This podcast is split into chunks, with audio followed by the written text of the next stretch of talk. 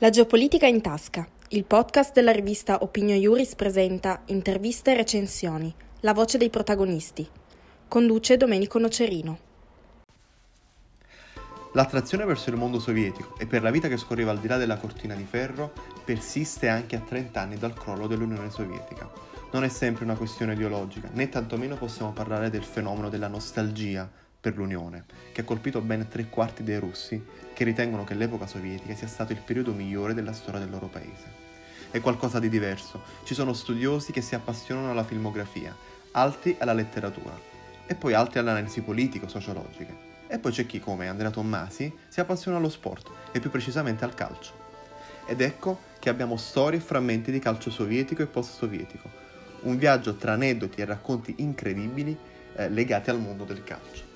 Dal campione Strelsov spedito in un gulag al triste primato del Rakvere Tarvas, squadra estone che detiene il record negativo di punti raccolti in una stagione, 3, dagli oligarchi del pallone alla dinamo del colonnello Lobanowski. Buongiorno Andrea, allora, quando nasce la passione per il calcio sovietico?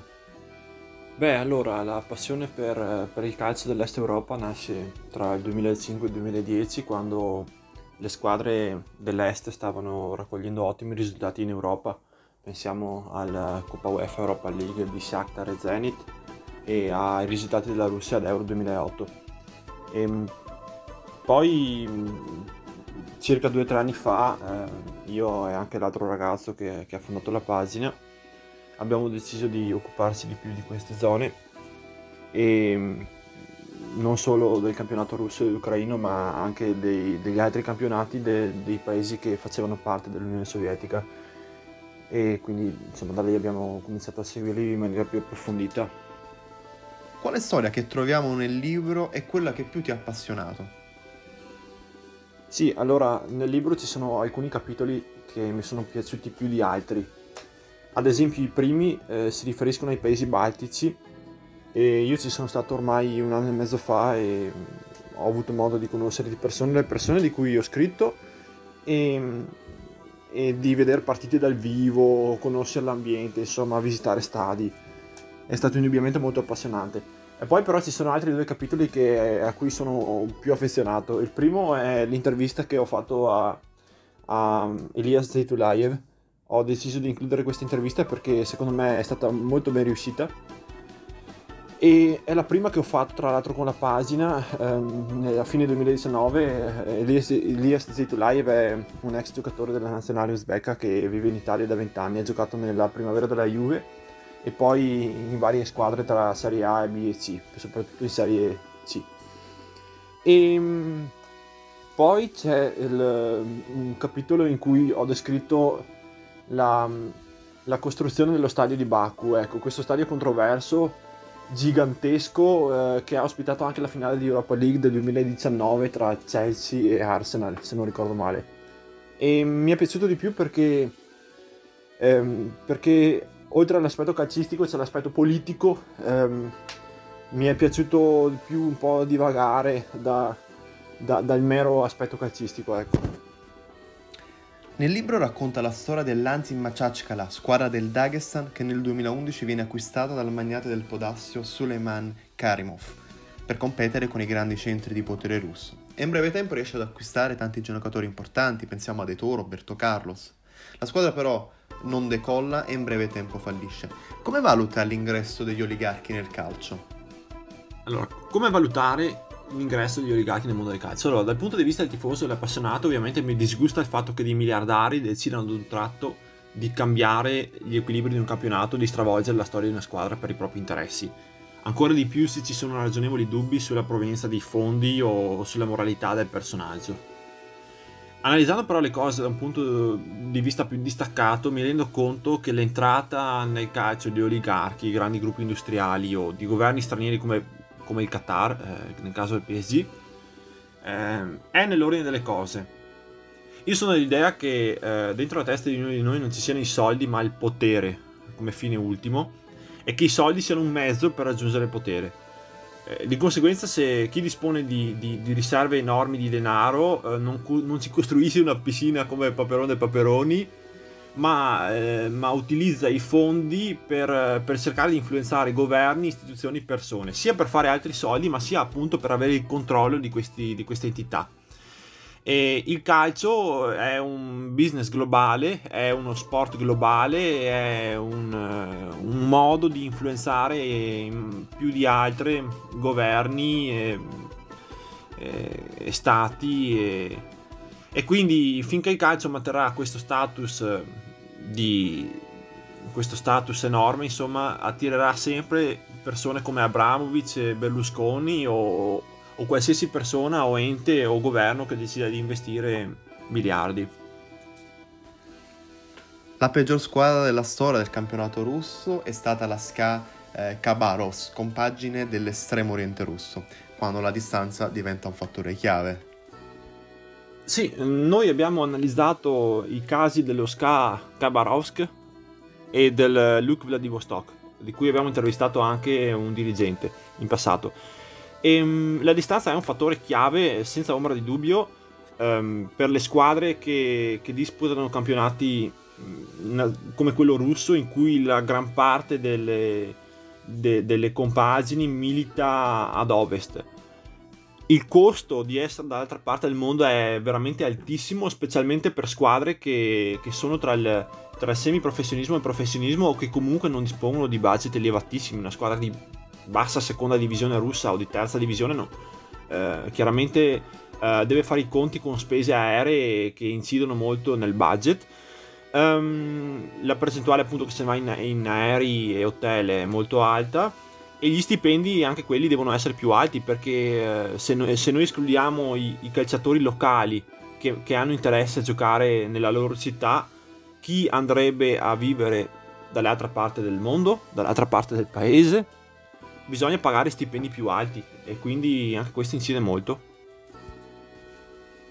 Tomasi, ci può fare una breve panoramica del calcio negli stan dell'Asia centrale? Il calcio in Asia centrale sta, sta crescendo molto. Eh, ad esempio, il Tagikistan ha mandato la, la sua nazionale ai mondiali under 17 lo scorso anno, è stata l'unica squadra post-sovietica. Mentre il Turkmenistan ha qualche buon giocatore all'estero, in Uzbekistan. E tutti e cinque i paesi che noi analizziamo dell'Asia centrale partecipano alle qualificazioni per, per, gli europei, per i campionati asiatici e per i mondiali eh, con regolarità. Questo non è scontato, specialmente in Asia. Ci sono molti paesi che insomma, non partecipano sempre e in qualche caso fanno molto bene. Eh, L'Uzbekistan eh, si, arriva sempre o tra i quarti o tra i quarti ottavi in semifinale di Coppa d'Asia e speriamo che si qualifichi ai mondiali presto. Um, però, eh, come, come Ilias di Live che ho menzionato prima ci diceva, eh, c'è un grosso problema di competenza tattica tra gli allenatori, motivo per cui le nazionali centroasiatiche non raggiungono mai, non fanno mai salto di qualità. E però, secondo me, c'è un altro problema. C'è il problema della corruzione eh, lì la corruzione è altissima a livello politico proprio e quindi di conseguenza a livello sportivo, a livello di federazioni. E, ehm, in tutti i paesi dell'Asia centrale e anche dell'Est Europa, se esclusiamo alcuni, alcuni stati, ma insomma il livello di corruzione in Est Europa e in Asia centrale è molto alto e questo incide sul livello calcistico, senza dubbio. È un peccato secondo me perché, ai centroasiatici piace molto giocare a calcio ne ho conosciuti, eh, c'è una cultura calcistica, eh, la gente segue i campionati occidentali e anche i campionati locali, ci sono mm, diverse migliaia di spettatori ad ogni, ad ogni, partita, c'erano, adesso non so come sia la situazione, e, mm, e c'è tanto talento grezzo, va raffinato con, con allenatori di livello. E mm, Speriamo a, questo proposito che l'esempio di Shomurodov, che è il calciatore uzbeko passato recentemente al Genoa, sia di esempio a tanti giovani uzbeki che vogliono giocare a calcio e magari possono ispirarsi a lui. Può farci una panoramica calcistica ora dell'area caucasica? L'area del Caucaso è quella con più passione e più potenziale tra le nostre nell'est Europa ehm, a mio modo di vedere potrebbe diventare una piccola penisola balcanica calcistica se le federazioni decidessero di, di investire in tecnici bravi anche stranieri. questo, questo, è già stato fatto tra l'altro negli scorsi anni. Eh, L'Armenia ha ingaggiato lo spagnolo Caparros che ha allenato una vita in, in Liga e ovviamente l'Azerbaijan eh, ha, ha, nominato come, come, commissario tecnico il nostro Gianni De Biasi. Ehm, però si può, fare, si può fare di più, specialmente a livello di club. La nazionale georgiana e la nazionale armena hanno fatto molto bene le ultime qualificazioni agli europei e speriamo proseguano su, su, questa strada. La Georgia è giunta ad un passo da qualificarsi agli europei, ha giocato la finale del, della Lega D contro la Macedonia del Nord e, e, speriamo che proseguano in questa strada e che Mkhitaryan smetta di giocare più tardi possibile perché è ancora il giocatore armeno eh, in assoluto più forte di molti livelli. Passiamo ora al rapporto tra calcio e geopolitica, e tra l'altro anche il nome di una nostra rubrica. E ad esempio la dissoluzione dell'Unione Sovietica ha portato con sé una serie di, di, questioni irrisolte che poi sono diventate delle vere e proprie crisi. Eh, parliamo del caso dello sheriff Tiraspol e del Karabakh. Beh, eh, la storia dello sheriff è veramente tra le più assurde perché è una squadra di club che esiste per legittimare l'oligarchia, l'azienda sheriff, di uno stato di fatto, la Transnistria, che domina il campionato di uno stato, la Moldavia, da cui si autoproclama indipendente. Allora, non riesco a capire se, eh, se lo sheriff domina così tanto perché, perché ha i soldi, eh, ha veramente un budget di un, altro, di un, altro, livello rispetto alle contendenti, o, o, o se perché è l'unico club che ha un management degno di questo nome e strutture di, di alto livello. Eh, probabilmente sono entrambi i fattori. Invece il Karabakh è una squadra, che, a squadra zera che, che esiste pu- puramente per legittimare l- l- anche nel calcio, che, che, è strumento di potere come ho spiegato prima, l'appartenenza del Nagorno-Karabakh all'Azerbaijan. C'è stato il conflitto qualche mese fa tra Azerbaijan e Armenia proprio ehm, riguardo a questo territorio e in Azerbaijan c'è una squadra che è il Karabakh che pur avendo sede a Baku eh, dovrebbe essere la squadra di, di, di, questa, di questa, provincia. E, mentre lo sheriff eh, legittima una repubblica separatista, eh, il Karabakh legittima l- la prevalenza di, di, uno Stato su un altro eh, riguardo a un territorio, dell'Azerbaijan sull'Armenia, riguardo al Nagorno-Karabakh-Artsakh. Eh, entrambe però sono veicoli di potere e dominano con soldi, astuzie e, e know-how. Eh, personalmente seguire queste vicende a livello politico mi interessa molto, ma a livello sportivo mi fanno veramente perdere la passione perché sono squadre entrambe che dominano senza contendenti i propri campionati per volere politico. E no, no, non riesco a, ad appassionarmi a queste vicende eh, dal punto di vista sportivo. Infine vorrei chiederle quale futuro per il movimento calcistico sovietico, o meglio in questo caso post-sovietico? Sia a livello di nazionali sia a livello di club vedo i paesi centroasiatici relativamente più competitivi mm, nel giro di qualche anno a livello continentale. E vedo l'Uzbekistan qualificarsi ai mondiali entro due o tre edizioni perché veramente ha un sacco di giovani talenti e, e tra le centroasiatiche è senza dubbio la più forte. Le altre, in particolar modo la Russia e l'Ucraina, le vedo in declino rispetto al resto d'Europa, ehm, perché le, le, grandi nazionali come Italia, Spagna, Inghilterra, eccetera, Francia, avranno da, per almeno da 20 anni, eh, per almeno 20 anni a partire da ora, il vantaggio di contare su generazioni di immigrati di seconda generazione che eh, generalmente più poveri eh, crescono giocando a calcio per strada nei campetti io vivo in Francia e, e gioco a calcetto a calcio 3-4 volte a settimana mi piace molto.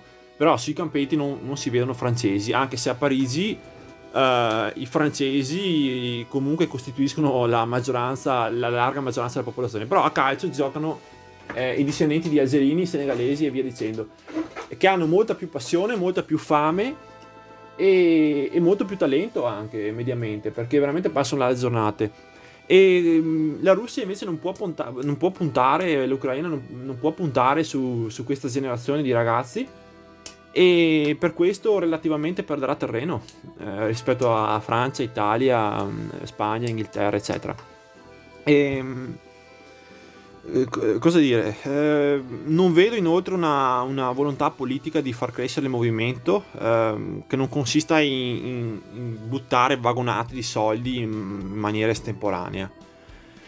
Eh, nutro veramente qualche speranza nel Caucaso, pur sapendo che, che, i paesi sono piccoli, non hanno un gran numero di abitanti eh, relativamente ai paesi del, dell'Europa del, dell'Ovest e per forza economica soprattutto le, le, nazionali non potranno competere ai massimi livelli, soprattutto la Georgia e l'Armenia. Però eh, se, la, se, nel 2018 la Croazia è arrivata ai finali mondiali tutto può succedere, chi lo sa, magari in 15 anni vedremo, vedremo la Georgia eh, giocarsela con l'Argentina e il Brasile, chi lo sa. E allora voglio ringraziare Andrea e in bocca al lupo per tutto e complimenti ancora per questo libro.